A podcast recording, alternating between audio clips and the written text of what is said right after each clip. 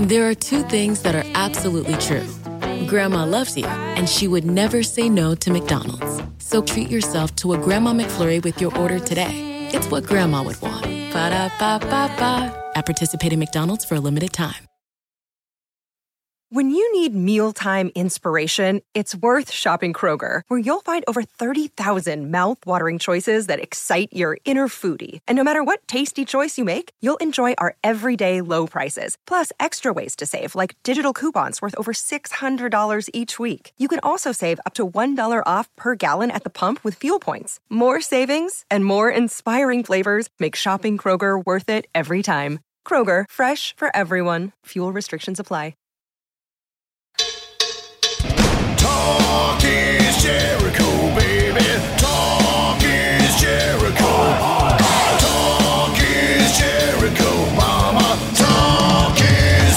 Welcome to Talk is Jericho. It's the pod of thunder and rock and roll. And today, former WCW and WWE announcer Tony Schiavone, or Schiavone, as I used to call him, makes his Talk is Jericho debut. We're talking all about his days with WCW, his brief one year stint at WWE. He's talking about why he made the jump to WCW after such a short run with Vince McMahon, how Vince reacted to Tony's leaving, and what led to WCW's decline and an eventual end. Uh, Tony's also talking about why he quit the business cold turkey after WCW and how he came back into the business through his podcast, What Happened When, with Conrad Thompson. Uh, we love Conrad on the show, obviously. Tony's telling a lot of great stories about his early days at Jim Crockett Promotions, Hulk Hogan and the NWO, the Monday Night Wars, his infamous line on WCW TV when Mick Foley was made WWE champion, and working and traveling with Bobby the Brain Heenan. So let's get to it. Tony Schiavone on Talk is Jericho, starting now. We are here. Um, so for the first time, I think in about 20 years, the big reunion of Ski Schiavone How about that? and Chris Jericho. Tony Schiavone is here. But yeah, man, 20 years Okay. seems as the maid knocks on the door right now. I was uh, gone for two hours waiting for you guys, but now I'm doing an interview, so you have to come back later. The real behind the scenes stuff. but um, so yeah, like 20 years. I know. since I saw you last. Okay. Watch, it. let's get this live on on, Okay. uh, on the thing. hey, uh, uh, you have to come back later. Yeah. yeah. I don't know. I'll, I'll call down. I called down two hours ago and you guys never came. So, okay, great, thanks. All right. Life on the road, right? Exactly. Life on the road. Absolutely. But um, yeah, I think I left WCW in '99. Right. And that's literally the last time that I saw you. Right, because and, and then WCW closed in 2001, Mm-hmm. and I went completely cold turkey on the business. Yeah, I was just gonna say because it just seems like recently there's been a big the big return of Tony Schiavone. You have a podcast Right, now. And you've right. kind of been doing interviews. And Right. wh- What what made you go cold on wrestling, and then what made you want to come back? Well, when WCW went down, I really think, well, I know that there was no want for me by Vince McMahon. Mm-hmm. I had worked for him for for a year in '89, Right. And I left. I know he was very unhappy when I left because I think that he thought I was going to be a big part of his company. Mm-hmm. And I just kind of walked away from it and went back to WCW. It was Jim Crockett Promotions before then, but then it became WCW. Right. He was upset about that, and I don't think he had a grudge. I think that combined with the fact that Chris, I don't think my work was that great at the end uh, at WCW. I thought I was overhyping. I thought I was overselling. I just, I didn't like my work. So mm-hmm. he didn't want me, and it was pretty clear because I would call, and then I would call Kevin Dunn, and no one would return my call. So pretty much scratched that off. And I didn't want to go the independent route. So I got a job. Actually, I got it the, the day the WCW closed, I got a job for a radio station in Atlanta. So I just decided, you know what? I'm just going to reinvent myself. I'm going to just walk away from the business. I had a lot of money saved up, and I'm just going to see if I can't land on my feet, which I did.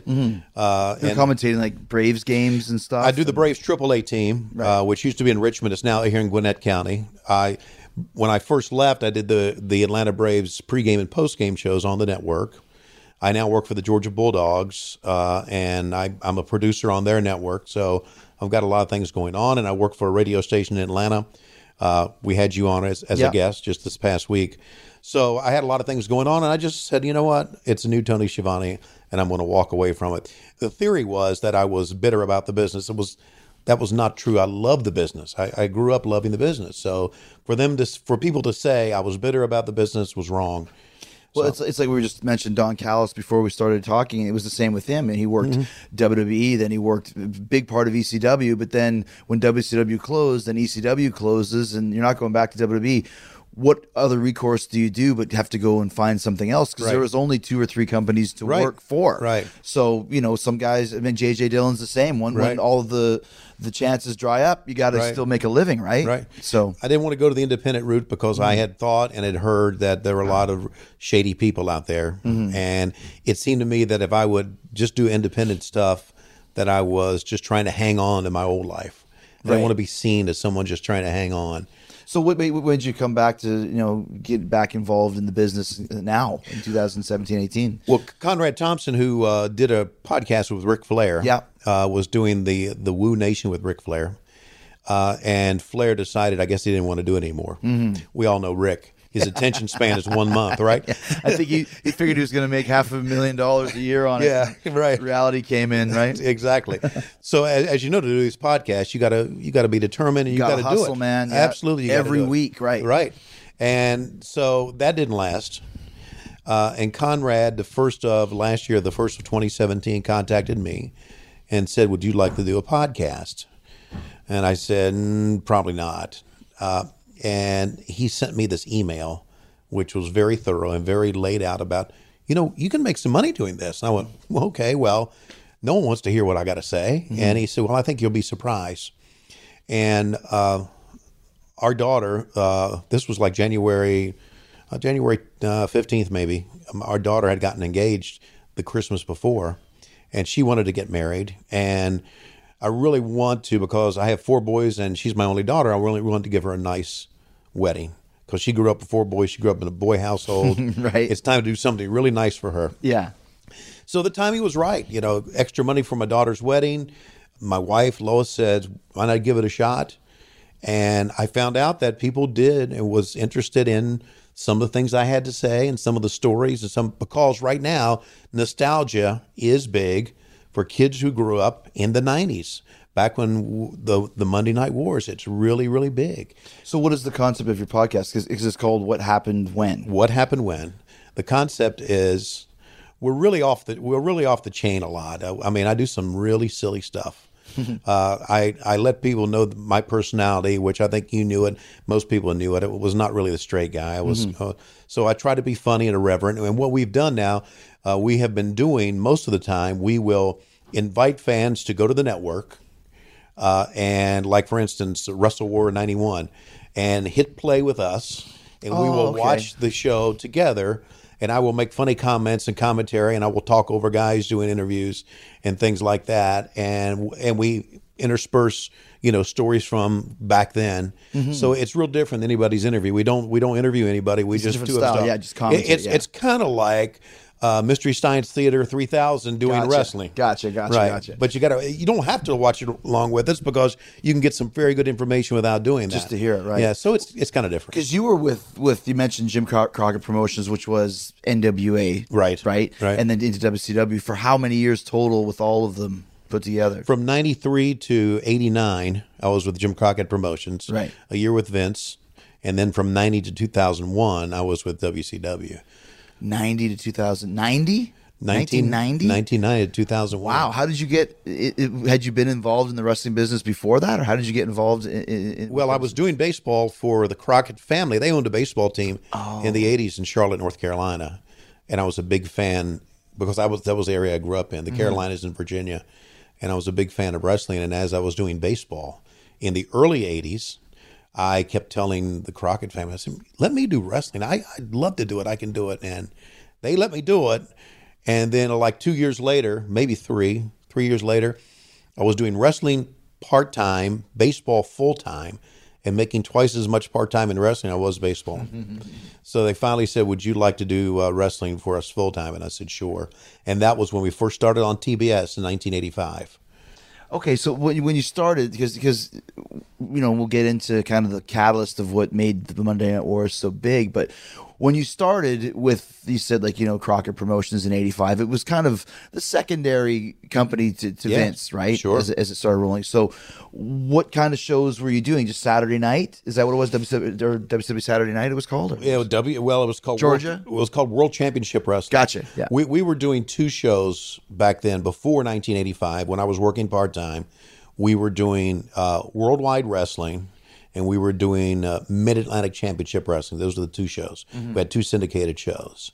Then Vince sold his time slot to Jim Crockett in the early part of 1985, and we started doing World Championship Wrestling on TBS, two hours at 6.05 on Saturday night. And we also did a show Saturday mornings called Championship Wrestling.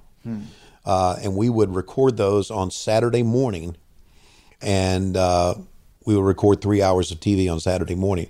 And we would record them, and this was really old school stuff. We would record them live to tape. There was no editing, no post production done. Once it's done, Once it, go, it's done, it might as well be done. Yeah, yeah. exactly. It's we, it's on tape and it, it's ready to go, and that's how they did things. It was uh, old school live to tape back Who then. were the big stars at that point in time? Ric Flair, Dusty Rhodes. Dusty was the booker back then. The Road Warriors were, were big stars. Michael Hayes was a big star of ours. Uh, Jimmy Garvin, Ron Garvin, uh, Jim Cornette and the Midnight Express and the Rock and Roll Express. Magnum TA right before his injury because he was injured in '86. I mean, that's a hell of a crew. That, that- Yeah. and in the Carolinas and the and the Georgia area, Right. Drawing big houses. drawing big houses. And now that we're on TBS, they decided to go national. So we started booking Philadelphia, running Philadelphia, Baltimore, Cincinnati, even went out west. Uh, and I would go out west with, uh, and it was pretty good. uh, It was a pretty good, I, I thought, uh, idea by Jim Crockett that when we would go on tour, now we were again mostly a Virginia Carolina outfit, but when we go on tour like out west or somewhere, they would send me as the ring announcer because I was the announcer they saw on TV. So it was kind of special to see those stars and then see me be the ring announcer as well. So I traveled as a ring announcer for a couple of years with the guys. Did you ever travel on the on the plane? Oh yeah, So what was that like? So Crockett bought a private plane, yeah, two of them. to fly the whole crew back and forth. Yeah, he, he did, and it was uh, it was creepy. It, it was scary at one time. Uh, I remember this one time we they had the Gulfstream, which I think carried maybe like uh, fifteen guys, and they had what they called the Falcon, which was kind of like the uh, the big stars plane that Jimmy Crockett would go on, Dusty would go on, Flair would go on, and that was about it. The Gulfstream would be the rest of us. And one time we we dropped in altitude, big drop, and Jim Cornette screamed like as we're going down, and Hawk said. You almost died there. He said one more, one more scream, and I was going to just wring your neck. I never will forget that because when he screamed, he just freaked us all out. And Cornette's been a, always was a terrible flyer. He hates flying. Yeah. Oh, you yeah. won't fly pretty much now. Really? Yeah, drives just about everywhere. Uh, yeah, I know. I saw him in Allentown, Pennsylvania. He had driven from Louisville, Kentucky to Allentown for an autograph signing. Right. I said, man, things don't change. But he shrieked and he screamed, and, and Hawk was going to kill him. Uh, but we all drew, uh, flew in the in the Falcon, or or I, I flew in the Falcon some, but most of us uh, in the Gulfstream, and I guess uh, that was one of the things that really was the downfall of Jim Crockett Promotions because those were so expensive. Those Mm, right. airplanes were just Seems like such a ridiculously crazy idea. To, Yeah, to, to I know. do that. Yeah, I You know. I mean, easy way to travel, but lots of money. Yeah, I, I, I, I can't see how. And they had one guy running the books, right? One, one book guy. I mean, it's so. I mean, as far as one accountant. Uh, so it was a real small time mom and pop or, organization. It really was, and in reality, it could not compete with Vince.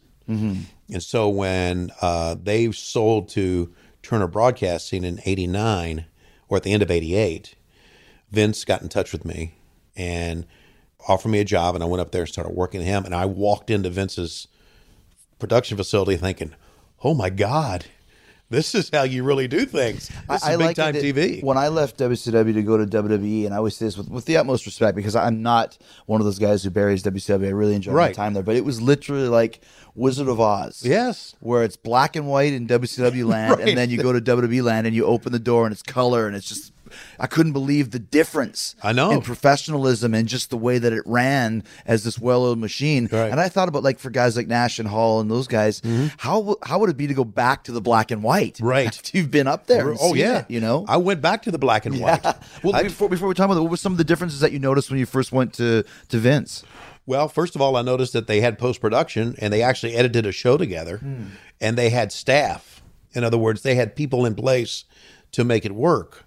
I work I was a producer for the video cassettes back then, Coliseum Videos. I had an assistant and a secretary. okay. Uh, and we never had that staff at all. Uh, and uh, I when I when we did TV, we had backstage pre-production interviews. We never did that. So we- They had, uh, you know, they would go back and they would. I don't know if they still do this or not, but in the bigger venues, they would build these little sound booths to do to do interviews in The box. Yeah. the box. and they would do English one, English two, and it was like it was it was really the big leagues to me. And I thought, man, this is the place to be. Were you on air talent as well? Yeah, I did. Uh, I started doing uh, Wrestling Challenge. They had two. Uh, I don't know if they still have this or not. They had two syndicated shows: WWF Superstars Yeah. and WWF Challenge. They don't, but I remember I watching Superstars Right. and seeing you Right. for a short period of time Right. and I- knowing you from the wrestling magazines because Yeah. we never got that the Right. WCW in and, Canada. and I was I was do I was working with Gorilla Monsoon, Hmm. and they had me do two pay per views. Uh, I did SummerSlam '89 with Jesse Ventura, and I did Royal Rumble '90 with Jesse Ventura. wow, as the lead commentator. yeah, yeah. Interesting. Yeah. Treat dad to the good stuff at Nordstrom Rack and save big. Father's Day is Sunday, June 16th, and Nordstrom Rack's got gifts dad will love up to 60% off. Shirts, activewear, watches, cologne, denim, and more. Find amazing deals on Tommy Bahama, Cole Haan, Original Penguin, and Vince. Great brands, great prices. So get to your Nordstrom Rack store now and make dad's day with gifts up to 60% off. First of all, how was it working with Gorilla Monsoon? Wonderful. Yeah. Yeah, one of the great men of all time. Uh, Gorilla was Gorilla had been a play-by-play guy until I stepped in, and they moved Gorilla over as a color guy, and he was just so he was so good to me as far as telling me what he thought Vince liked and how he thought Vince liked his announcers, and he instructed me. He he really did. I I uh, I had a lot of affection for him, and and what type of guy he was. Just a wonderful guy. So he was great working with him. Because at that time, Vince was also commentating. yes, Because I know he liked to be commentating Right. because he could really, you know, tell the angles that he wanted to tell. So to allow you to do it was kind of a big uh, Right. step for for him. And when when Vince hired me, he said, "I want you to eventually replace me. I want you to be the guy to come in and do Saturday night's main event." He said, "I want you to be our lead announcer." Uh, he said, "That's what I envisioned for you." Hmm. And then I think, and Bruce Pritchard was my boss at that time. I, I think I fell out of favor with Vince. Vince, according to Bruce, thought I had kind of a very southern type twang to my mm-hmm. voice, and he wanted me to work on that. There's a rumor out there that he sent me to voice lessons, Diction school? Yeah, he did not do that, but I would have loved that if someone would have paid that for me to go to, because I am from the South, and and I did work hard on changing my voice throughout the years. That never happened, but he, he kind of fell out of favor because I did SummerSlam. I did not do the Survivor Series. They put Gorilla back in there to do Survivor Series mm-hmm. because that's back when they just had four pay per views. Mm-hmm. So I did SummerSlam of '89. He took me off Survivor Series of '89, and then Royal Rumble in January of 1990 was in Orlando, Florida. And Vince was going to do the commentary. Jesse again, second straight pay per view where apparently he's lost confidence in me, and he's not going to let me do pay per view. Mm-hmm. Not going to let me do Royal Rumble. We were in Orlando, Florida, and we had scheduled a, a noon production meeting in Orlando at the at the old Orlando Arena, and Vince was late, and he had been down in Boca. He and his family and his friends had been down in Boca having a great weekend. So they were late. The production meeting ended up beginning like at 1.30 or two o'clock, and I never will forget. He walked in. He sat down at the table, and he he said, "I don't want to do this today." He looked at me. He said, "You got your tux?" I said, "Yes, sir." He said, you're doing play by play with Jesse.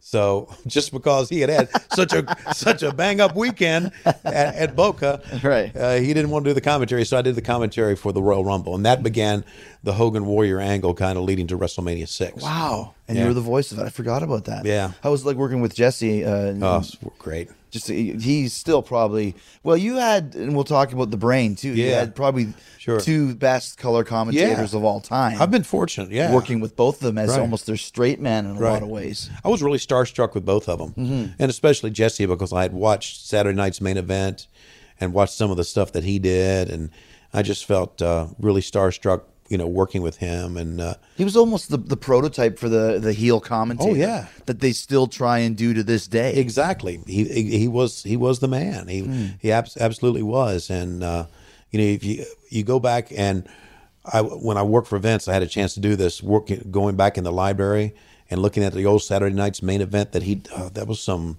classic great stuff that they did back then. So being able to work with him, and then of course Jesse came to WCW uh, later in, in the '90s, and I was able to work with him on pay per views there too. So yeah, it was great. You know, I I, I often uh, joke about the fact that when Jesse and I were working together in WCW, we'd travel together, and uh, we'd fly somewhere, and I get a car and.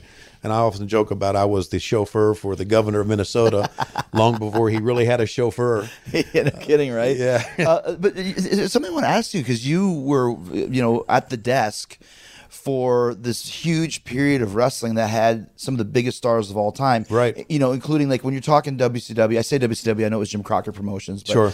Um, just using it as a blanket term. The biggest babyface was Dusty, or who- Yes.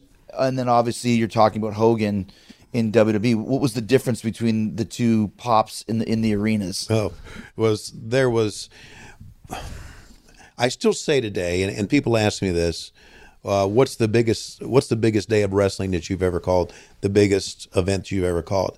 And and I did SummerSlam, like I said, I did Royal Rumble, but still, to me, the biggest day that I've ever had in wrestling was when I first called a match at Madison Square Garden. Was Hogan and Boss Man in the cage, and Lord Alfred Hayes and I did the MSG broadcast and I had been, you know, I had been on some big events with Jim Crockett, but that was an experience like none other. And we we did the broadcast, and Hogan did the superplex off the top of the cage with the Boss Man, and then we got into a charter and flew to Boston, and that night did the Boston Garden on uh, on NESN Sports Network. That's to me the greatest day I've ever had in wrestling. Still is, and I've done a lot of big events, uh, but there was nothing like Hogan and and the babyface run that he has. I mean, there was nothing like it. It was like uh, because I, I was in the ring with him in 2002. I worked with him for about six months. Right. Uh, and, and obviously, it's 15 years down the line from the peak. Right. But even so, Hogan coming out got a reaction Yes. that was rivaling, you know, The Rock at the time or whoever Sure. you want to put in that position. I can just imagine what he must have been like in the 80s. Yeah. 89 or so. Yeah, and you know, I, I was I was very I was he followed wrestling. He followed me with Jim Crockett Promotions, and he was very very nice to me when I first uh, came to the WWF. Uh, it's something I'll never forget because he was the biggest star.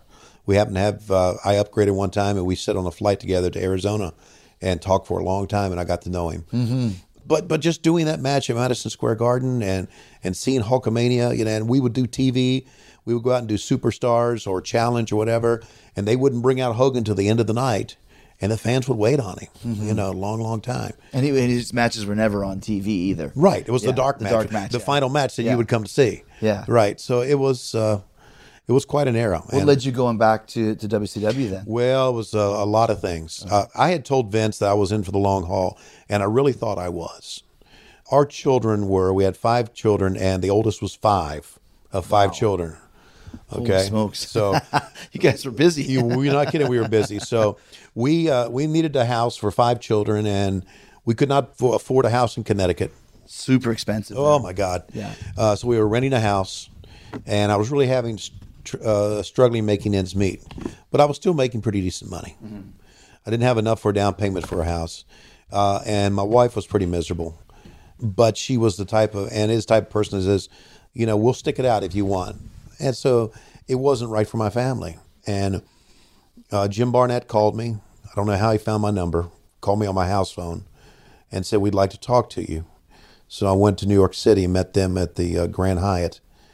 Uh, he and Jim Herd at the Grand Hyatt, and they offered me not double what, uh, what but close. And I just couldn't turn that down. I absolutely could not turn that money down. And, and moving back to the South, being able to buy a house, Gotcha. uh, and so it was kind of a, uh, it was just a financial decision that I had to make. And you feel Vince Vince was not happy with it. Oh, he was really angry at Yeah. first. Yeah. And, and then when I went into his office like a week later, or maybe two weeks later, to sign, you know, the waiver, you know, The release. my release, he was very nice to me then. Doors always open for you to come back. Mm-hmm. Uh, so we parted on very good terms. But the day that I announced that I was leaving, he was very, very unhappy. Let's time. talk about about WCW when when it started becoming a viable contender because you know those early '90s were some rough years for WCW and actually for for Vince too. It wasn't super hot, but suddenly, you know, tell us what it was like when Eric Bischoff took over Yeah. Well, and the vision that he had. Eric took over. Uh, there were three of us in the running to take over the company. Really? Yeah. Three of us, meaning yourself. Right, yeah. Wow. Me, uh, Keith Mitchell, and Eric Bischoff. No, Keith as well. Yeah. Keith is a, a longtime director, Right. For for Nitro, Right. And kind of the Kevin I- Dunn of WCW. I think he he's been working for Impact too. okay, right, yeah, Yeah, exactly, right. yeah. Eric really wanted the job. I really didn't. I uh, there's there's also uh, on the internet that Tony really wanted the job. Even Kevin Sullivan said Schiavone was heartbroken when he didn't get the job. I wasn't because Chris, I never thought WCW was in it for the long haul. I, I just did not see. I didn't, and I, we were hot at one time, but when Eric was vying for the job and we were, Bill Watts had left, I really didn't see any future in it. And of course, Eric gave it a future. Sure, you he did, yeah, because that's pre Hogan, pre NWO. exactly, You know, exactly, Right. Uh, we were doing some good things, but I, I, I just didn't think that I could turn it around. Bill Shaw, who was the uh, the guy at Turner Broadcasting, who everybody answered to, had told me. He said, "I've got a proposal from Eric, and I got a proposal from Keith Mitchell. I haven't heard from you yet." I said, "Okay." So I typed up something like five or six pages or whatever, and What sent was, what was your proposal? I can't even. I can't even remember. My proposal is: I'll take a five-year no-cut contract, and I'm out of here. uh, and and Eric got it because he really wanted it, and Eric and I were very good friends. So he had he had ideas in place. He really had ideas in place, and I remember him telling me that he's got a big idea that he thinks will really jumpstart this company if Turner will go for it. And what that eventually was was offering Hulk Hogan a contract where he has full control over his character or full control over what he does. Right, and then the huge uh, percentage of pay per view buy rates and Exactly. basically the Yeah. keys to the company. Yeah, exactly. So, but the the key was that he he could offer Hogan what Vince could not offer him and would not offer him, and that is full control over Creative control. Creative control. Wow. And, uh, and, and I didn't know he was talking about Hogan, but I knew he had something big in mind. So of course it was Hogan. What, what you mentioned if Turner would go for it, it was. You mean the Turner execs or Ted Turner himself? I'm thinking the Turner execs. Ted was really hands off. yeah, yeah. I never. I mean, Right. not that I would have seen him. I was just a low life guy. But Right. I mean, did you ever see him around at all? Uh, did he ever come to the shows? Never came to the shows. He met with us as a company Christmas time in 1991 or 92. Just like uh, we went to the Omni Hotel at a ballroom. He came in uh, and Smile and wave. smile and wave. And, and he said, I know we're losing money. He said, but, you know, hell, uh, CNN lost money all these years. So we're, we're hanging with this. Don't worry about it. And everybody clapped. And I never will forget that Big Van Vader said, Mr. Turner, could I have your autograph? I'm thinking, Come on, Leon. Quit, quit being such a big baby. I mean, he was like a little kid. Mr. Turner, could I have your autograph? Uh, so that was the only time we, we saw him. The only time. Now, I'm, I'm sure that that Eric and Bill Shaw had contact with him. Sure, right. But he was more When you like a get to that level, there's a probably you know thirty or forty different companies or you know legs of his business that he's dealing with. Right. You know? yeah, exactly. What was the impact when Hogan first came in? Was it was it big, or because he was kind of a little bit uh, like people weren't as crazy for him at first, or, or maybe as as the time went on, from what I recall. Well, I, I think that there's no question that it put a lot of attention on on us. Mm-hmm. There's no question that if you go back and look at what we were doing business wise, buy rates and and gate receipts before Hogan and after Hogan, it really ticked up. I don't think there was any question. Because it was a huge coup at the time. I mean, Hulk was still very, Right. very big, very popular. Right, and we and we got the match that everybody wanted: Ric Flair and Hulk Hogan. The match that Vince never did. That's exactly As right. crazy as it sounds, right? Exactly. So we did it in Bash at the Beach in 1994. Uh, we got uh, Shaquille O'Neal to walk out with Hulk, mm-hmm. uh, and uh, I did the play-by-play. That day, I did half the show with Jesse and half the show with Bobby the Brain Heenan, and it was it was a sign of really things to come for us. I thought, uh, to a certain extent.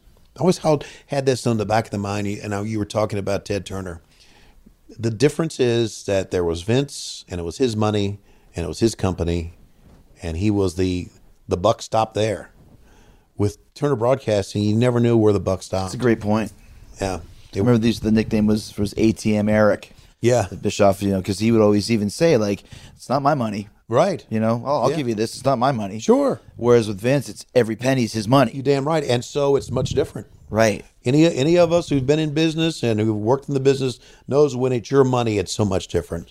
So that's where I and that was one of the things when when I go back and think about Tony Schiavone running the company. Nah, it wasn't going to happen.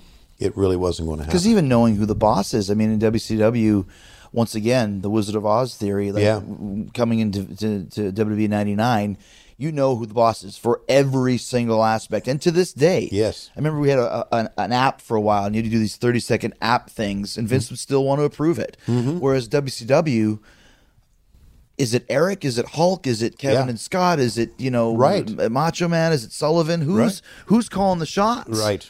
And in some cases, everybody. Exactly. was, exactly. You know? It- and it, it was a mess. It Yeah. was a mess. Even before that, I'll tell you a very short story about my transition back to WCW or out of the WWF. Mm-hmm. Right. I left, and I really didn't. I really didn't want to professionally, but as I said, I had to. Yeah. I came back, and my first day in, they took me down. They said, "Well, we got this new production facility here at here at the CNN Center. We want you to take a look at it." And it was like a, to me, it looked like a closet. Okay, all right. I was so miserable. I my very first day back, I called Vince.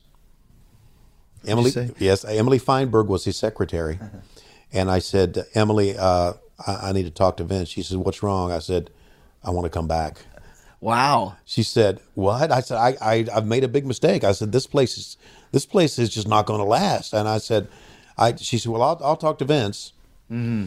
And she called me back and she said, "Vince said you got all those small kids. You just moved your family. We were living in Charlotte when we worked for the Crockett's. You just moved your family from Charlotte to Connecticut, and now Connecticut to Atlanta a year later." He says, "Keep your family there." And stay there and make it work. But I was miserable. My wife can tell you that I cried. I just sit on the couch and cry, thinking that my life has come to an end. Yeah, it was terrible at first, just absolutely terrible. Treat dad to the good stuff at Nordstrom Rack and save big. Father's Day is Sunday, June 16th, and Nordstrom Rack's got gifts dad will love, up to 60% off. Shirts, activewear, watches, cologne, denim, and more. Find amazing deals on Tommy Bahama, Cole Haan, Original Penguin, and Vince. Great brands, great prices. So get to your Nordstrom Rack store now and make dad's day with gifts up to 60% off. Let's talk about when WCW started getting really hot. Okay. And I think probably the, the caveat was the NWO. Sure. To, to me, it's. I'll explain in a second. Because to me, it was always the NWO, but I also think it was the advent of, of the quote unquote cruiserweight style. Sure. Meaning guys who could really work. That's right. You know, I mean, to this day, Seth Rollins and Roman Reigns is cruiserweight style, if that's what you call it. Because- Right. But but when you're talking about the NWO and the whole concept of it, how much of it was a secret to you guys? Like, were they? Because Eric had a a tendency to try and work the boys Mm-hmm. and and you guys calling it as well. Were you guys in on this? Did you know? You talking about when? Hulk Hogan turned? What's that? You talk about when Hulk Hogan yeah, turned well, heel? when you knew Hall and Nash were coming in, Right. right? Because Right. that was the whole big impetus for Right. it. But talking about Hulk turning heel and just the Yeah. whole concept of the beginning of the NWO. Well, it first started when uh, when Scott Hall walked in on one of our broadcasts. Didn't know that. you didn't know he was No, coming. Didn't know he was coming in. So what are you thinking when you see Scott Hall? I- I'm thinking, well, now of course we have Hogan now, right? He's Yeah. been with us for a little while. I'm thinking, you know, the shit's on now, Yeah, yeah, because you know this guy, and, and even before that, if you'll recall, they had Luger on the first Nitro, Right. Right, and he.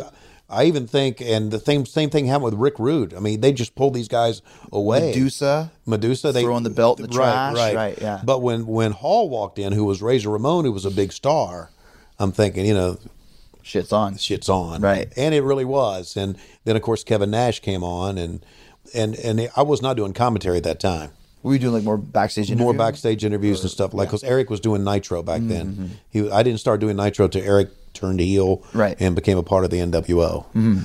But that was like we, we never never knew that was happening. And now when Hogan turned heel, that was quite a day because we had heard so much, so many different things. There was a rumor that you knew there was going to be a third guy, but no one knew who it was. Yeah. I mean, we I we thought Bret Hart.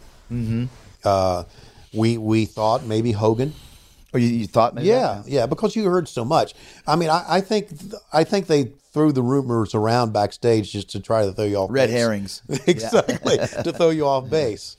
So if you go back and watch that, uh, when he walks out, he walks out in his you know his regular Hulk Hogan stuff, Yellow and red. and, and I was like, I remember walking out thinking, is it him or is he going to clean house or, you know, what's he going to do?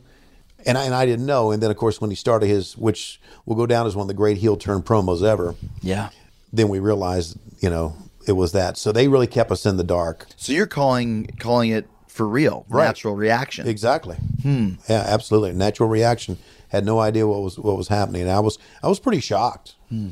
because we're talking about the biggest baby face in the business turning heel. Yeah, yeah. for Yeah. basically the first time ever. Right. Exactly. But, and also, but the thing I loved about Hulk, and this is something when, when you know, uh, the Flair versus Hogan debate, and listen, Flair, you can't say enough about him, but for me, I worked with Hulk as a babyface and Flair as a babyface, and Flair is not a good babyface, whereas Hulk is Hulk. Mm-hmm. Right. But Hulk was also a great heel as Oh, well. yes, he was. He really knew how to play that character, Right. and he embraced it. Right. And he made it work. He made the whole NWO work. Right. He said during the interview, and I've seen it a couple of times since then, and this was great ad lib.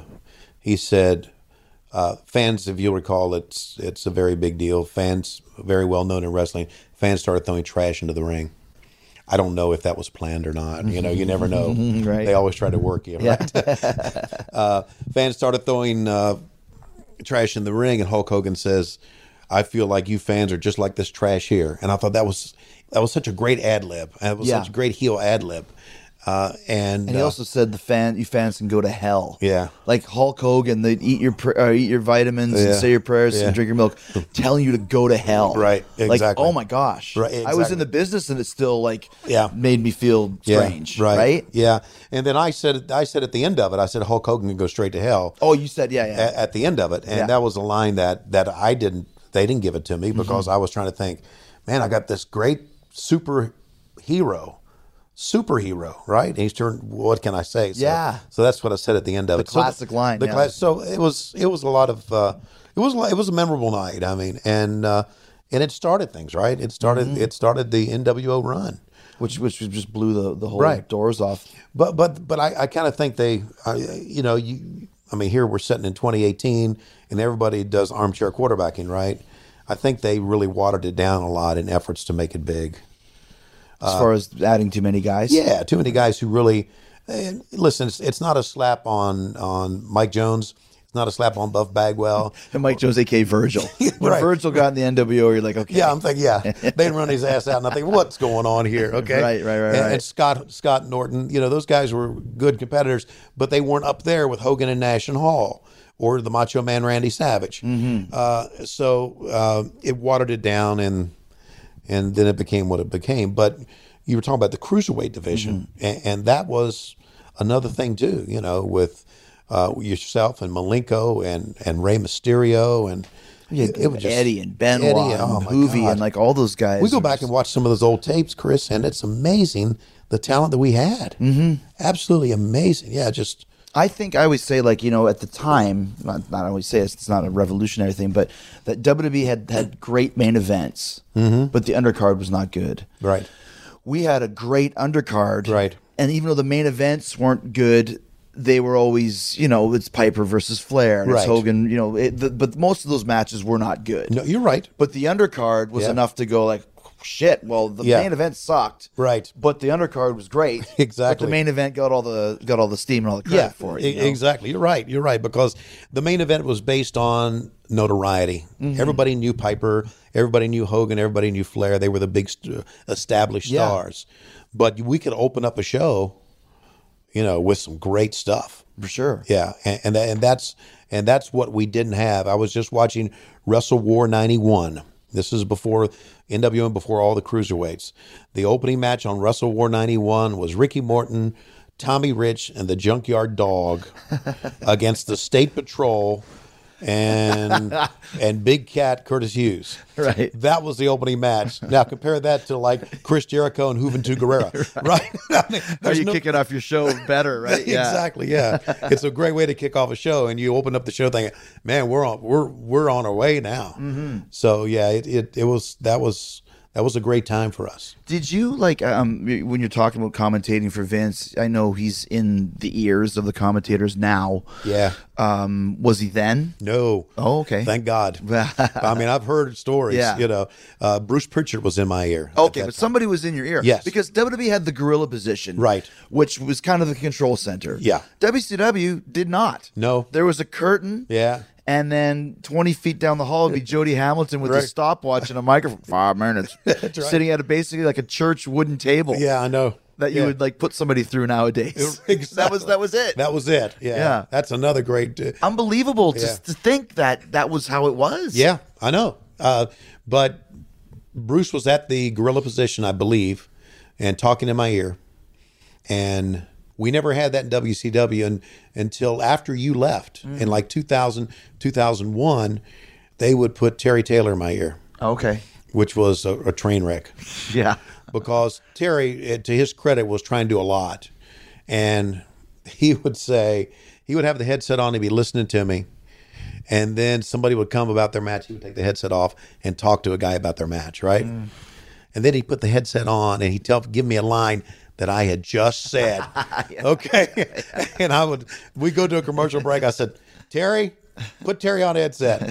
I said, I'll say anything you want me to say, but damn it, listen to my commentary. Right, right, right, Yeah. right. So that it, it never worked the way it worked with Bruce and me, and of course now I guess Vince does it now with the guys. Mm-hmm. Uh, I'm glad I, I'm glad I missed that because I, I understand it's, it can be pretty brutal. Were you like in the production meetings? Uh, for like, did WCW have production meetings? For Oh yeah, show? yeah. Okay. yeah, yeah. Right. We especially had production meetings when Vince Russo arrived. They were they were more like the Vince McMahon production Well, because he had come straight from WWE, Exactly, right? yeah. Exactly. and and he laid out the whole show and all of a sudden i'm thinking wow this is the way to do things this is how i remember 1989 you know Mm-hmm. the guy running the production meeting and a guy knowing what he wants before then we would have production meetings where we would just kind of read down a show Right. Right. and it wasn't it wasn't really anything detailed and i can't remember the years but it had to be 98 99 especially 99 and 2000 where we would have production meetings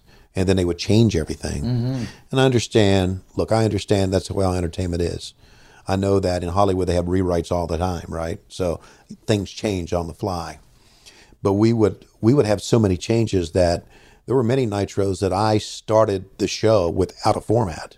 I remember. Yeah, they because they pulled them back from me. I remember one time they put Big Boss Man Mm-hmm. and Psicosis out for three segments to start the show Uh-huh. Right. because they were still writing it. Exactly. Yeah, they would Yeah. change, or Hogan wouldn't like something, or Right. once again, full creative control on his Exa- stuff, right. And probably everybody else's too, if he wants there to be. Exactly. But like three segments as they're furiously writing the show, and you guys are there commentating. We're it. doing the commentating. We don't know what to say, where to go, what what to promote coming Right. up, and then they would have a net bring out like a segment, segment four or segment, and sometimes she would bring them out segment by segment Wow. by segment. really, Yeah, yeah, that happened a lot. So, I mean, so it it And this is live TV. It's live Just so people understand, there's there's five, six, seven, eight million people watching this Right, show. right. That's being written segment by segment. Yeah, so it was uh, it was a challenge. I I relished the challenge, you know, of trying to you know You do it on the fly. Yeah, you got to do it on the fly. You got to try to make it. But it, the more disorganized it got in the backstage, I think you could see that on TV. I really do. Three segments of a match, right? Right, for sure. Right. What was it like working with uh, with Bobby the Brain Heenan? Uh, Bobby was tremendous. Uh, you know, Bobby and I had a big blow up, but prior to that, uh, he and I were pretty good friends, and uh, we traveled. and He was so hilarious on the road. I mean, he always did practical jokes to make everybody laugh on the road. Got any examples? Yes, uh, Why, yes, I do. we had a show in uh, Pensacola, Florida, uh, and I can't remember the time. I don't know if you were s- with us at that time or not, but we had a show in Pensacola, Florida, and we always tried to the very next day. Heenan was like this, Tenay was like this, I was like this, Lee Marshall. We all tried to take the very first flight out the next day yeah, as early as you can get. early as you can right, get, yeah. just get out of town. And this was back before before they put the uh, the folio under your door and you could just walk. Okay, you had to go and check out at the front desk. So we're talking about four in the morning. Okay, a line of people at the front desk at the hotel in Pensacola, right? And there's one person working, and we're all, you know, man, we need to get going. Got to catch the flight, and everybody's checking out. And there's this guy who is buffing the floor in the lobby. So he had plugged in his orange extension cord right underneath the desk. There was a uh, outlet there. He, he plugged it right there as we walk up. And Heenan says, "Watch this."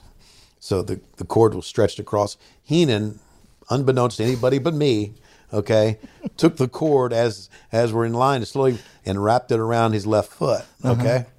So now, as he steps towards the front, okay, he trips and falls down and yanks the cord. The buff co- buffer comes right out of the guy's hand, comes sliding towards Heenan.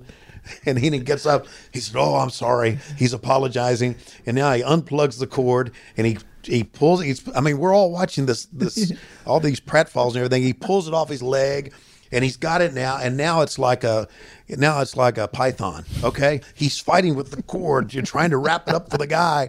Oh, I'm so sorry. And finally, just throws it down. And he looks at the lady in the front desk. He says, "I'm sorry. It, it was a it was a long night for us last night." And as he steps forward now, okay, after fighting all this, he trips again, and they've got these, you know, these uh, uh, brochures and placards, you know, and he he knocks all those down. Okay, and this was all this was all like at four o'clock in the morning, and everybody's like dying, and the people who worked there thought, you know, this is this poor soul was just a clumsy oaf, but that's that's just that's the way he did. I mean, he was he was he was performing for all of us. Right, right, Yeah. right. Exactly. Yeah. yeah. And just once again, just such a great uh, uh, on the spot guy with his one liners. Oh. It's it's funny to watch after he passed away. I went back and just watched a couple random nitros Yes. just to hear him talking. Yeah. And you guys had great chemistry Yeah. together. Well, we really like, we really enjoyed each other. yeah, really yeah, yeah. You said you had a blowout with him. Yeah, I had a, I had a, it was a, it was a terrible blow up. That was my fault. Uh, uh, unfortunately, uh, as we went along, uh, Eric put Craig Leathers in charge of production. I don't know if you remember Craig or Yeah, I not. do, yeah. And Craig put me in charge of the announcers. And we had an announcer. Quotating it. Yeah, quote quotes, flying quotes, which basically meant that as an announcer, you had to, I had to sign off on your expense reports. That's all it was. Okay. And they wanted me to do in the corporate world, they wanted me to do, uh, sit down and talk to him about, you know, do evaluations, which was BS. And I always just wrote the evaluations, Rubber stamped it, yeah. Yeah, yeah, absolutely. So, uh, they they stopped using Heenan. I, I guess he and I guess he kind of fell out of favor with Eric. I'm not so sure. Well, he started phoning it in big time too towards the end. I think he lost a lot of interest in what was going on. Exactly. So they started using him doing the syndicated shows. And one day I was home, I wasn't in the office, and and uh, uh, Craig Leathers called me, and he says, "We've just fired Heenan." Hmm? And I was like, "Same with you, Same my thing. God!" What? Yeah. Uh, so I guess as the guy who's in charge of the announcers, you want me to call him? He said, "No." He said, "I've called him. I've talked to him, but I'm calling you to tell you that he has threatened a lawsuit." Hmm. So I'm telling, I'm calling you as your supervisor to tell you to have no contact with him. Hmm. So, me being the good uh, corporate boy, right, yeah. yeah. I just said okay. I should have told Craig, yeah, you know what? I won't talk to him, and I should have called him immediately. Yeah. because we were friends. That that was the the thing that should have been done. Never did it. Never called him. Never talked to him, and it really pissed him off. Oh, I'm sure, right? Yeah, Re- really angry. As a matter of fact, Lois and I showed up at uh, a place in uh, Roswell, Georgia, for and I don't know what year this was. This was right after it happened for uh, New Year's Eve dinner, and he wa he and Cindy were there with Mike Dene and Mike's wife. And uh, when Heenan found out I was there, he came up to the bar, the other side of the bar, and just stared at me. Wow. For like, for like I don't know, twenty minutes. And because Lois and I were waiting on our table, and I told Lois, I said, "Let's go." Mm-hmm. So he was really, really angry at me, and I guess it led to him saying a lot of things about me uh, in his book. I never read his book or online, and, and I didn't see any of that. But it was my fault. It really was. I, I did the wrong thing. Yeah. I should have. I should have just, uh, should have called him. He was Right, my right. friend, right? Right. Yeah. Yeah. yeah. We uh, we finally in 2003, uh, we finally uh, worked together on a video uh, cassette. I'm not a video cassette, a video game for Acclaim, and we were in Cincinnati, and you know he was getting sick at that time. Uh, he had trouble talking, uh, and he and I talked for about an hour, and really made up. Oh, Shook cool. hands, and uh, and then he got real sick, and I and I and he said and he told me he said call me, and I'm just terrible about not calling people, and I didn't call him. Mm-hmm. So so we we did kind of you know make up, but the split w- was my fault because I was such a dumbass. Right. Right. Right. I, I should have never done that. Well, just doing what your supervisor. yeah, tells you to yeah. I mean that's the excuse, I'm sure, but Mm-hmm. you know, When you talk about um, uh, Vince Russo, and when he came into WCW, it was a big deal. Yeah. because he basically just walked out of WWE and Right. went straight into into WCW. And I think a lot of people were thinking, "Oh my gosh, like this is." This is it, another WCW kind of takeover, Right. but it kind of didn't work out that way no, too didn't. much. No, What? Why do you think that was? because he uh, he started to do with us things that he was doing in the WWF, and I think that we became WWF light. We were we were trying to do this. We were trying to, to do the same type of TV that he had done there, and the fans had seen there, and they'd done that. I I, I always thought that we should be something completely different than the WWF, and I think we were trying to be too similar than that to them. Right. They had Chyna. We had Asya. Asya, yeah. right. I mean, Yeah. so it, it just uh, just silly stuff that that I think just didn't work for the WCW fans. I, I always thought that we were we were different, mm-hmm. and that's why we were we were good at one time. But and listen, I, I like Vince a lot. I, I I really got along with him, but uh, we were a, a knockoff. Is that why you think WCW basically ended up going out of business? Well, a combination of things. Uh, uh, first of all, uh, they didn't want us. The, the the new board, you know, television network. Once, once Ted once Ted Turner started selling off, or you know, Right. got moved out. You know, I I knew that the writing was on the wall once that Turner was out of there. Yeah. So- Because, because, yeah, once he, because he had made a, a, a, a proclamation, so to speak, Yeah. that as long as he was in charge, wrestling would stay on the station. Exactly. and, then suddenly he's not in charge anymore. Right. Right. And and then uh, you know they're sold to Time Warner, then AOL and Time Warner merge or whatever, Mm-hmm. and they have this guy named Jamie Kellner, who's in charge, and he doesn't like wrestling at all, and announces that wrestling is going to be taken off Turner Broadcasting, and Hmm. you know he's the he's the genius that sold the library for three million dollars. That that Vince probably made three million dollars in one day on. I, that's I, I said if I would have known, Yeah. like I'm not you know a billionaire, but I would have found three million dollars To buy that library. to buy it. If I had to put everything I had together, Right. I might have been able to come close and borrow a couple bucks here and there. Exactly. Uh-huh. Because you mad three million dollars, and I'd even heard two and a half at one point. You're right. Oh wow. Okay. And you're like for that entire library, Right. Unbelievable. I know. You know? And there's stuff they got now they still haven't put on the network.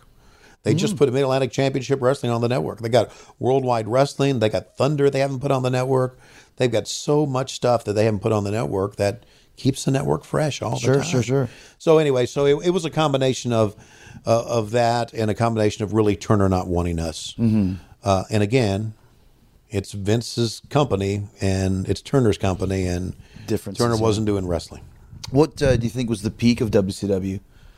the peak of WCW probably was uh, Starcade of '97 or uh, Was that Hogan versus Sting? Hogan Sting, and the Hogan Sting rematch at uh, SuperBrawl the following year, we were really, really hot. I mean, we were selling out and and we were doing a lot of things and and then of course it started to decline after that. It started going downhill, you know, around the end of 98 through 99 and then 2000, 2001 we were just hanging on Well, if you're talking about that that that Starcade, that's when they kind of had the, the wonky finish too, with the fast count that wasn't fast. Not at all. From Nick Patrick and and I'm know. supposed to pretend it's the fast count. Yeah, that, you get that, that kind of makes you look stupid. Yeah. and that's kind of your job at times. Right, to look stupid. Right. yeah, I know. That's a- know. that was a fast count. It, no, it wasn't a fast count. Yeah. Yeah.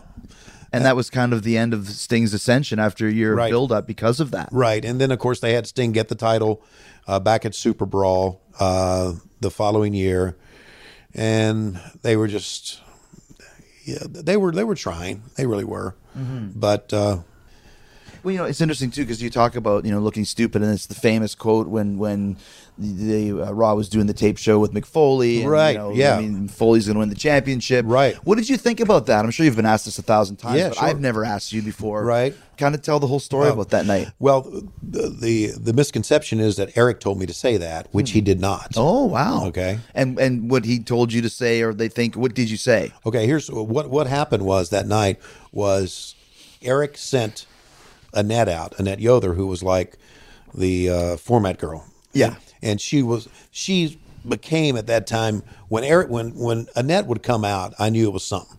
Mm-hmm. I knew it was something from Eric. Message. A this is a big message. Like a Game of Thrones Raven. exactly, exactly. The Raven lands, and Yeah. so when she she came out that night, and we were in a commercial break, so I take the headset off. She said, uh, "The WWF is I don't know if she said either or getting ready to, I guess, uh, giving the their belt to Cactus. right. Eric wants you to really shit on it." I said, "What do you mean, really shit on it?" She said, "You need to say something about how stupid it is for he becoming the world champion." I said, I know when you come out as something special, but are you sure he wants me to do that? Mm-hmm. Because Eric always, Eric and I had a different vision about things. I always thought we should ignore what the WWF did. He didn't. He always thought we should jab him. Right. Right. Right. Right. Right. So she said, No, that's what he wants you to do. So I came up with butts in the seats. Mm-hmm. It was my line when I was told to really shit on him. And of course, now that's a famous line. And I'm honored that a lot of people think that I'm the one that changed the business. Yeah. Right. uh, but uh, yeah, I said that. And then, of course, Mick. Well, you're you're you're you're putting eyeballs onto the product rather Sure we than are. anything else, right? Yeah, absolutely. We're. I mean, I mean, look. If uh, if I know a world title is going to switch, I'm going to tune it. Yeah, you're gonna watch and see. you go watch and see. Absolutely. So, I I knew it was the wrong thing to do, but I'm also the type of guy that if you tell me to do it, I'll do it. Right? well, once again, as we've heard, right? Exactly. Yeah. Yeah. So, look, I'm I'm great friends with Jr. I love him, and Mm-hmm. he and I still still stay in contact. I don't know if he said this afterwards or not. If Jr. says I wouldn't have said it, you know, Yeah. bullshit. Yeah, of course not. right. Absolutely. Yeah, you think yeah. about all the stuff that Jim's had to do over right, the years. right. You, know? you, you you would say it. I felt bad about it, and I called him. I called him at home.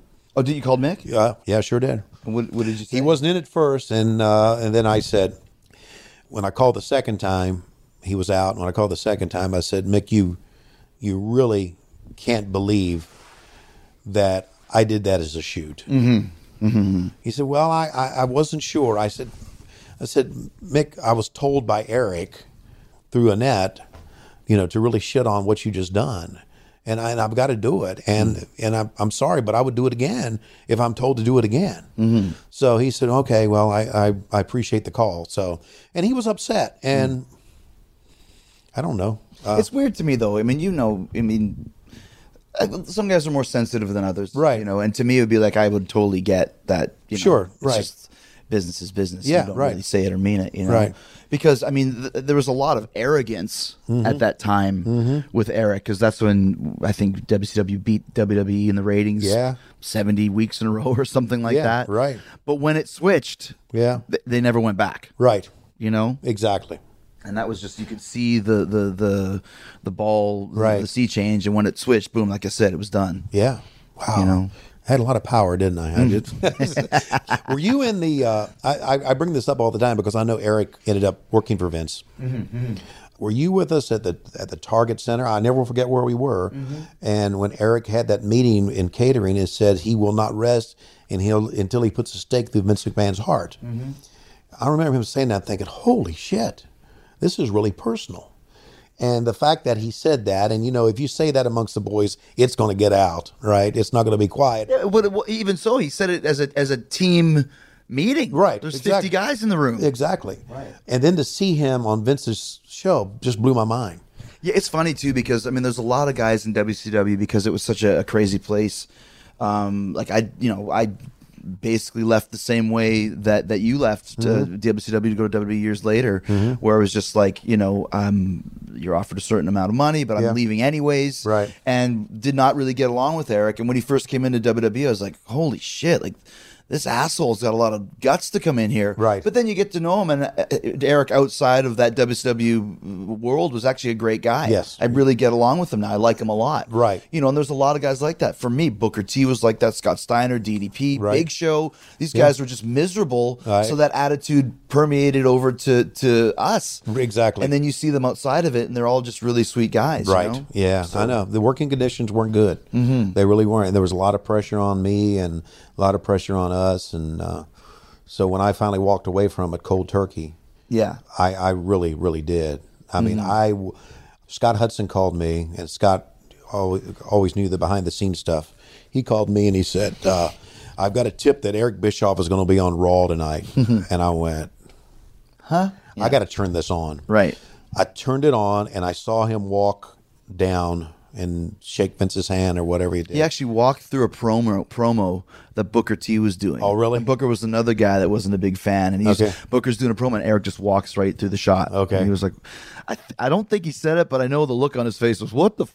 Yeah, You know, right. What the hell's he doing here? right. So I uh, and I just turned it off. I said it's enough.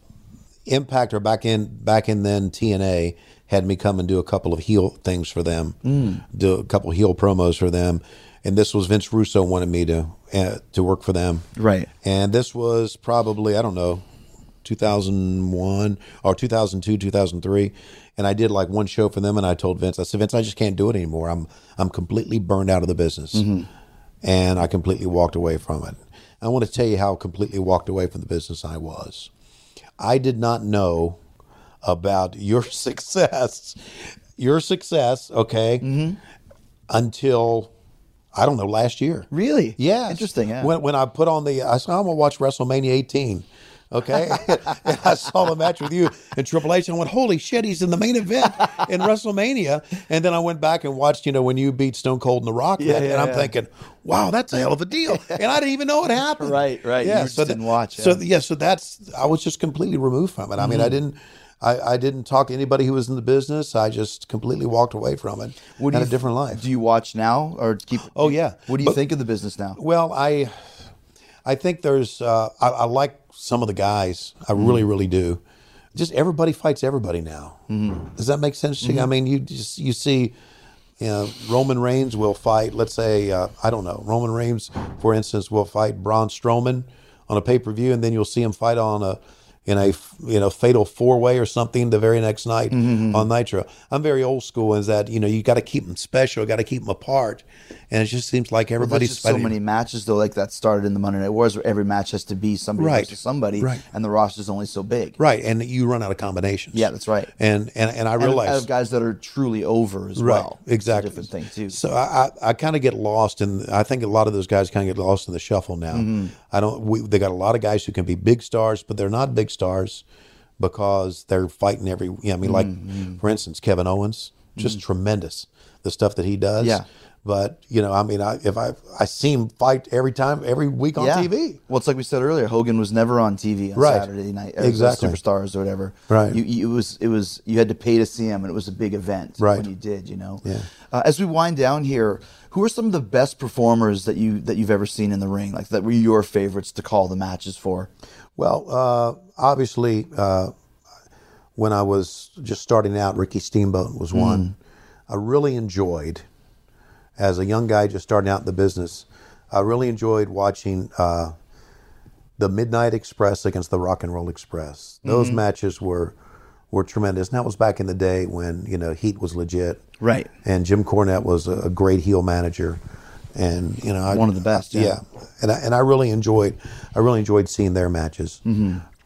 Magnum TA had some great matches before you know before the accident, and I, I'm thinking old school then. Sure, sure. Yeah, but you know, not just because you and I are sitting here, but the stuff that you did with Malenko. Oh, cool, yeah, yeah, thanks, and yeah. and with and Eddie Guerrero and all that stuff. Man, it was, it was it was great stuff. That that that turned us around. I think. I mean, Mm. that really helped turn us around. The cruiserweights really meant something. You know? Yeah. And I don't, I don't watch 205 live now, but I don't know if the cruiserweights mean as much as they used to. They don't, and, and, and once again, you- you're dealing with cruiserweights in name only. Right. You know, you had guys that were, you know, guys look like fighters. Right. Look like wrestlers. You know, a guy like Benoit was not a cruiserweight, but he was in there with us all the time at Right. 220. I was 225 pounds. Right. So I'm, I think the, the cruiserweight basically just meant Uh, you could wrestle. guys that could work. yeah. Guys right. that were doing this new kind of style Right, that you hadn't seen before. Right. You know, coming in and being so smooth and so and the acrobatic with a guy like Rey Mysterio who you'd never seen like a real life superhero. Right. You know, and Sure. that kind of really wowed the crowds. Yeah. You know, along with the star power. So, Right. Uh, last question: Is there a match that stands out for you? That's that's the best match you've ever called? The best match I've ever called. yeah. Wow. Was there a couple? Well, the match that stands out for me was Hogan and Boss Man in Madison Square Oh, Garden yeah. because it was there, you Right. know, and and I I was I'd never seen a suplex from the top of Yes. the cage before. The- crazy with Boss Man, who was six foot eight, Right, right, and three hundred fifty yeah. pounds. That's the one that kind of stands out to me more than any. And I, I, I get this problem on uh, on our podcast, WHW Monday, is that Conrad will ask me all these questions, and Chris, I did so much. Yeah, it kind of forget. Just, you, you do. I mean, you realize that you just do so much, and and fans remember some of these things. Yeah. And we just did it so much stuff that it just kind of all blends in together. The fan, a fan was ask, asking me a question. What did you think about the night the fan crawled uh, crawled up on the in the cage and came in the cage with Roddy Piper and Hogan? I'm thinking, I better rack that thing up and look at it because I don't Yeah, remember yeah, yeah. it. So You uh, get those. I saw one on Twitter the other day. It's like, you know, this day in wrestling 16 years ago, and it was me and Kane. No, Kane and Triple H versus me and Kurt Angle. And it's a pretty big match. Yeah. I have no rec. I'm watching this match going, I have no memory of this whatsoever. And I am. Yeah. I remember a lot. Like Right. I was never a drug guy. My mind is really good, but I was like, I cannot remember a damn thing about this match. And that's a main event on Raw with Yeah. these guys. Yeah, But sure. You just forget those things I after know, a while. I you know, because it's you know it's a job to you. yeah, It- it's it's well, and plus there's so many of them. Yeah, I'm. Uh-huh. sure that next night there was SmackDown. Then there's two days off. Then we're working somewhere else. Right. You know, it's like for you, you're doing Nitro, then you're doing Thunder, and Right. then you know you got to go over here and do the commentary on this, and Right. you know, so I'll go back and I, in the, in the same vein, I was watching. Uh, we did I don't know one of our last pay per views before we went out of business, and uh, I had to go back and watch it because we were going to do a show on it. Yeah. And Jason Jett walked out. Mm-hmm. I have no idea who Jason Jett is. God bless him. You know, he may have been a great performer. I don't remember him at all. right. I don't remember. And I damn told thing. Conrad, I said, I have no idea who this guy is, but I called his match. okay. Tony, it's great uh, seeing you, man, Thanks, and uh, hopefully it won't be another 20 years before we see each other again. It's great to connect with you. And again, congratulations on your career, buddy. Thank you, man. It's been a great one. It really has. And it's still going strong. Yeah. It is still going strong, man. going man. strong, man. Yeah. The, the stuff you did in Japan recently with Kenny Omega was absolutely wonderful. So Thank you. It Thanks for having me. It was a, it's a- Skiavone. you got it, man. All right, thanks again to Tony Schiavone. Tony Schiavone was great to catch up with him. I hadn't seen him in years. And you guys should subscribe to his podcast, What Happened When. Tony and Conrad break down the stories, the events, and talent from Tony's early days with Jim Crockett Promotions to his run at WCW. If you like uh, 83 Weeks that Conrad does with Eric Bischoff or something to wrestle with Bruce, Bruce Prichard, go check out uh, What Happened When. You can subscribe for free at Apple Podcasts or wherever you listen to your podcast. And Tony's also still calling games for the Gwinnett Stripers and doing some work for the Georgia Bulldogs. Follow him on Twitter at Tony Schiavone 24. If you can't spell it, neither can I. Go Google it. S C H I A V O N E. Skiavone.